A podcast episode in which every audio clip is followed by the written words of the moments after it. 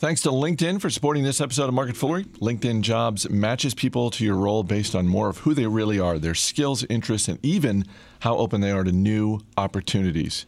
And you can get fifty dollars off your first job post. That's not nothing, people. That's fifty dollars. Just go to linkedin.com slash fool. That's linkedin.com slash fool. Terms and conditions apply. It's Wednesday, November fourteenth. Welcome to Market Foolery. I'm Chris Hill. Joining me in studio today, the one and only Bill Mann. How are you?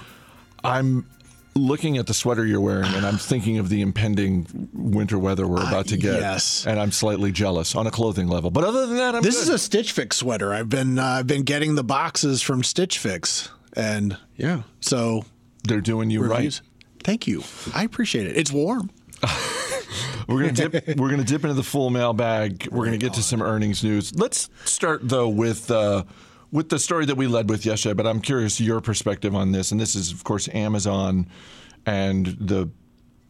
I, I'm not calling it a second headquarters because there's more than one. Yeah. So their their new satellite offices in New York and Crystal City. I just.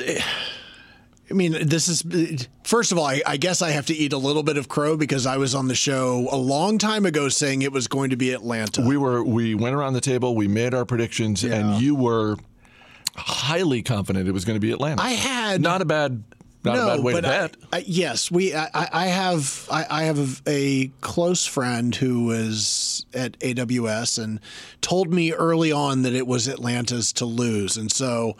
I went with that and, you know, took that received wisdom and ran very confidently with it. I didn't actually have inside information on where it was going to be. I, I'm I'm not particularly surprised that it was Northern Virginia. Uh, I'm also not particularly surprised it was New York. But after the process, I'm a little surprised it was both. Yeah, it is a little surprising. And I, I guess I guess because we are closer to this story, just because we've been following it, uh, we're closer to it than the average person is. Uh, I shouldn't be, but I'm a little surprised by the wailing and gnashing of teeth of the tax incentives that were put forth by New York and Virginia. And the reason I'm a little surprised is because they are both dwarfed by the reported amounts of tax breaks that were being offered by the likes of yes. uh, multiple other states, including, by the way, Maryland. Yeah, yeah, uh, yeah. So that that that tells me that, you know, from the outset it was it was New York's and, you know, Northern Virginia's to lose. I don't know. I, I mean, the tax breaks. I also, you know, I. I I find that the theory of tax breaks don't often, you know, hold up to the reality. That it tends to be uh, corporate welfare, and you know, but the belief is that, you know, there are going to be some high high paying jobs, and that makes people happy, and that gets governors reelected. I guess not in Virginia since we're a one term state, but whatever. Well, let's no, move on with the theory. Well, yeah. no, I, th- I think you're right about that. And as you um, you had tweeted uh, something to this effect earlier today, which is that. Uh, look, this is not um, this is not like Amazon is going into a depressed area. Yeah. This is not, you know, Amazon single-handedly going into a place where it's like, oh, now people are going to move. Yes, in theory, some people will move to New York and Northern Virginia for these jobs, but there are people who are there have freaked out.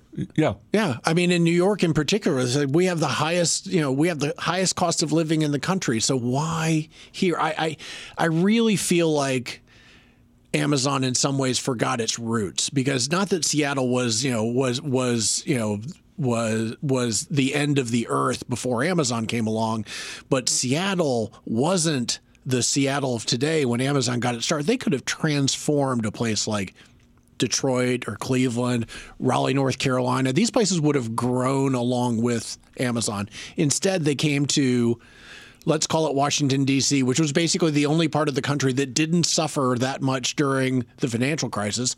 Who knows why? Um, and New York, you know, where, you know, where, yeah, I mean, there's a, it'll be a great place for the for the headquarters to be. But I, in some ways, I think they really, really missed an opportunity to be a little more civic minded.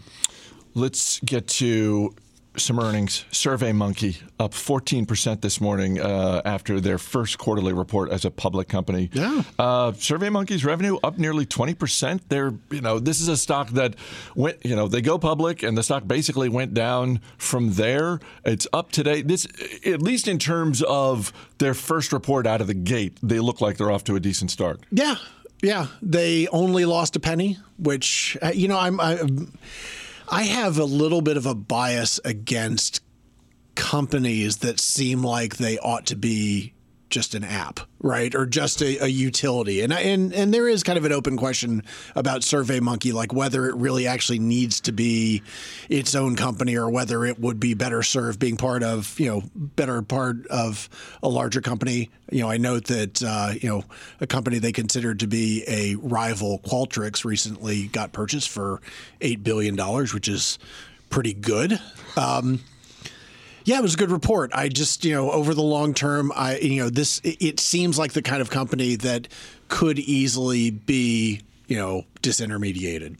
Well, and that was that was sort of the interesting thing with uh, the Qualtrics uh, story uh, being bought by S A P. You know, as you said, eight billion dollars, and then I think some people looked at SurveyMonkey and thought, "Oh, well, maybe maybe this thing is uh, yeah. maybe not worth eight billion, but it, it, maybe it has more life than we think." Well, it is. I mean, it's a very open question. And you think about a couple years ago, was it ten years ago now, when eBay bought PayPal, and PayPal coming out of the gate was probably in the same boat, but PayPal was transformed by virtue of being part of eBay. It was much more valuable as a component of eBay. And then when they spun it back out, then it was at a time in which it It, it you know it, it really became a utility, you know, for for a lot of people in a lot of different applications. But yes, I think, you know, I, I think that SurveyMonkey has real potential as part of a larger company. But it was a good, you know, it was it was a good report. Uh, they do use one of those things that you hate. They call themselves freemium. So yeah.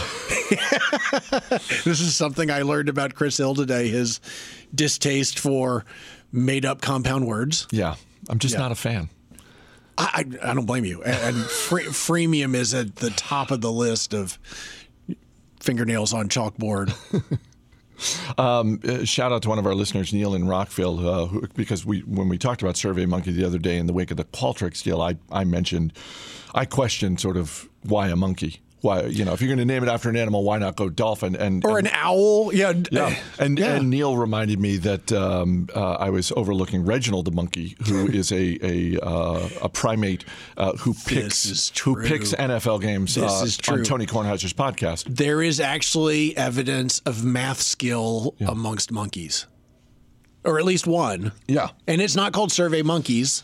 No, it's, it's just, just the one. one. Yeah. yeah. So I think I think SurveyMonkey needs to get in touch with Kornheiser's show, and and, uh, and, and that should be your mascot. It, should, it shouldn't just be a monkey. It should be Reginald the That's monkey. Right. Um, quick shout out to LinkedIn for sponsoring this episode of Market Foolery. The right hire, and Amazon's going to be making a lot of hires, so mm-hmm. hopefully they're using LinkedIn. Right hire can make all the difference in the world on your business, and that's why it's so important to find the right people. And where do you find them? You find them on LinkedIn.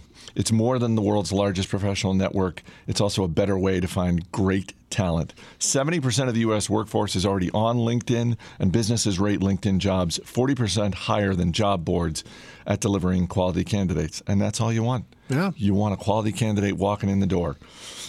Just ask any of the hundreds of thousands of businesses who have posted to LinkedIn jobs over the past year. twenty-two million professionals view and apply to jobs on LinkedIn every week in every industry, including yours and mine. And if you're not using LinkedIn for your hiring needs, you're just missing out. So go to linkedin.com slash fool and you get fifty dollars off your first job post. That's linkedin.com slash fool. Terms and conditions apply. Our email address is marketfoolery at fool dot com. Write to us, would you? We're lonely. Please do. Alex Larson writes, with NVIDIA reporting later this week, I'm curious as to foolish input on the current chip marketplace. Stocks like NVIDIA and Western Digital and Micron Technology have all gotten beaten down recently with supply and other market pressures. What are some steps I should take to decide whether this could be a buying opportunity or if I need to stay away from dangerous market dynamics? Great question. He's asking it about chip companies. You can ask this about any company. Sure. I mean, it's, it's always a great question to look at a group and say, okay, wait, is this just Is this oversold and it's a buying opportunity? Or is there stuff going on here that's like, no, no, no, just look away for now? Look away for now. So if you recall, um, one of the big reasons that NVIDIA has gone up a lot over the last eighteen months is because it was one because it's you know its its G P U processors were um, a big part of mining for Bitcoin and other cryptocurrencies. I am now wondering if mining for cryptocurrencies is going to be assigned to the dustbin in the same way that surfing the web was, and other you know and other terms that used to sound pretty cool and hip and. Now, you know, so it is it is definitely the case that this company and some of its competitors have been brought along quite, you know, quite strongly along with the interest in cryptocurrencies, which has waned somewhat as the price of cryptocurrencies has stopped moving fifteen percent per day. Uh, I went and I did a little bit of a search on NVIDIA, and at the present, they are advertising eleven hundred jobs. They are hiring in a huge, huge way. So if you were to ask NVIDIA where it, you know, whether its best times are behind it, either they're crazy or they see huge growth initiatives in front of them. And and so anyway, I, I don't worry about it so much, but you do need to understand with these companies that they did get bid up pretty well because of their association with what I think most certainly was a bubble in the cryptocurrency market. Well, and if you you you why I mean, and Alex is right. You look in the recent past, and certainly NVIDIA has taken a tumble. You you broaden it out to just yeah. twenty eighteen. It's basically flat for the year. Yeah. So yeah. it's not it's not like it's. Uh, I guess by the same token, it's not like it's also some screaming buy necessarily. Probably not. Uh, you know, the technical analysts would call it like a consolidation phase or whatever, but it, that actually really does that really does happen with companies that are good companies that have good futures, who are on the backside of something that was, you know, that that probably was a bit of a bubble. Certainly, people were awfully enthusiastic about everything related to cryptocurrencies, and NVIDIA was a big part of that. Uh, Alex concludes his email by saying, uh, with the second question, which is, what is the best place to find the Motley Fool's formal recommendations? I'm glad you asked. Because we don't talk about this that often. That's um, true. I, I should probably talk about it a little bit more than I usually do. But um, uh, this is a good opportunity just to remind people, yeah, we do actually have investing services here at The Motley Fool. You can go to our podcast center, just fool.com slash podcasts. And at the top of the page, there's a gold box that says latest stock picks. You click on that, and you can find some information on how to get started with Stock Advisor yeah. or Rule Breakers, which are, are two of our uh, sort of best established flagship services. Flagship services, yeah. And you can sort of kick the tires on them because we uh, it's something we've gotten better at as a business. I would say over the past decade is getting people into the right services for them yeah. because I think a lot of times with new members, there's a lot of enthusiasm, and they, in some cases, members think they're They're looking for X, but really what they're looking for is Y. Yeah. Um, and so that's why, like with Stock Advisor and Rule Breakers, you know, you get a chance to sort of kick the tires. There's Y. For yeah. a few weeks. Yeah, and, that's right. And decide if it's right for you. Yeah. Um, it's National Pickle Day. Congratulations to we the. We did it. To, to, to, I guess the Pickle Association. we did um, it. I had to look this up because I immediately. Deasy is excited about this. Producer Dan Boyd, very excited. I, um, I had to look up uh, because. I hear pickles, and if I'm if you're asking me to name a brand, and maybe this is my age, Vlasic, I just go, yeah. immediately go to Vlasic Pickles, um, which uh, was owned by Pinnacle Foods. Mm-hmm. Pinnacle was recently bought by ConAgra. Uh, shares of ConAgra down about six percent this morning. So clearly National Pickle Day is not moving the needle for ConAgra. We need to get busy. Yeah. Um, but yeah, you know, I was saying right before we started taping, you're a little bit more excited about this than I am. Because yeah, I'm, I'm, I'm not averse to pickles, but I don't think I'm the fan that you are, and I'm certainly not the I fan like, that Dan I, is. I like I like the sweet pickles. I like the savory pickles. Uh, I learned from the Pickle Foundation. Five thousand. Never let it be said that research is not done for this podcast. Americans eat five million two hundred thousand pounds of pickles each year. I don't know what I would have guessed, but that seems like a large number to me. That's probably higher than I would have guessed if you were asking. That's a me quarter pound. That's a little bit. Yeah, that's a little less than a quarter pound of pickles per year per person. I think a lot of people are not pulling their weight because I think it ought to be a lot higher than that. I'm, I'm sure the yeah. Pickle Foundation agrees with you. Dan, you want to jump in here? I definitely eat more than a quarter pound of pickles a year. I a love week. pickles, man. Those things are great. Yeah. So uh, Dan and I uh, were down in Atlanta recently, went to a, on the recommendation of our colleague Taylor Harris, went to a phenomenal place for lunch called Vortex.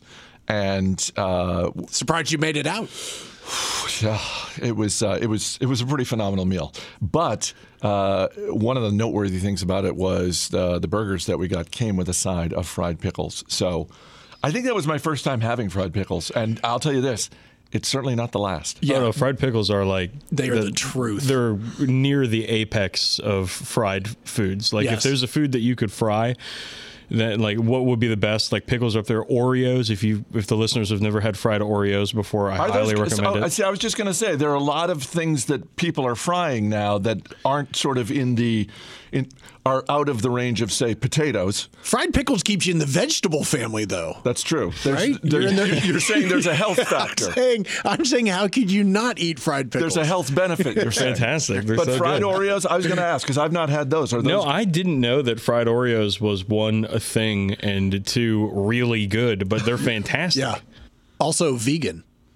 Well, it depends on what batter you use, that, I would fair, suppose. Fair enough. Um, is there a place around here where, our, where fried pickles are just like the table stakes for anything you order? I'm sure uh, there are. Yes. Right, right now, there's a, there, one, yes, of the, exactly. one of the dozens of listeners in the D C area is like yelling at his or her phone right now, like, yes, it's this place. Right. Uh, yeah, Tupelo Honey in Arlington. Very, very good. All right. Yeah. Road trip. Right now. Or metro trip. Or, well, given, given how the subway system is running these days, uh, we might want a road trip. Uh, all right, Bill Mann, thank you for being here. Thanks, Chris. As always, people on the program may have interest in the stocks they talk about, and the Motley Fool may have formal recommendations for or against, so don't buy or sell stocks based solely on what you hear.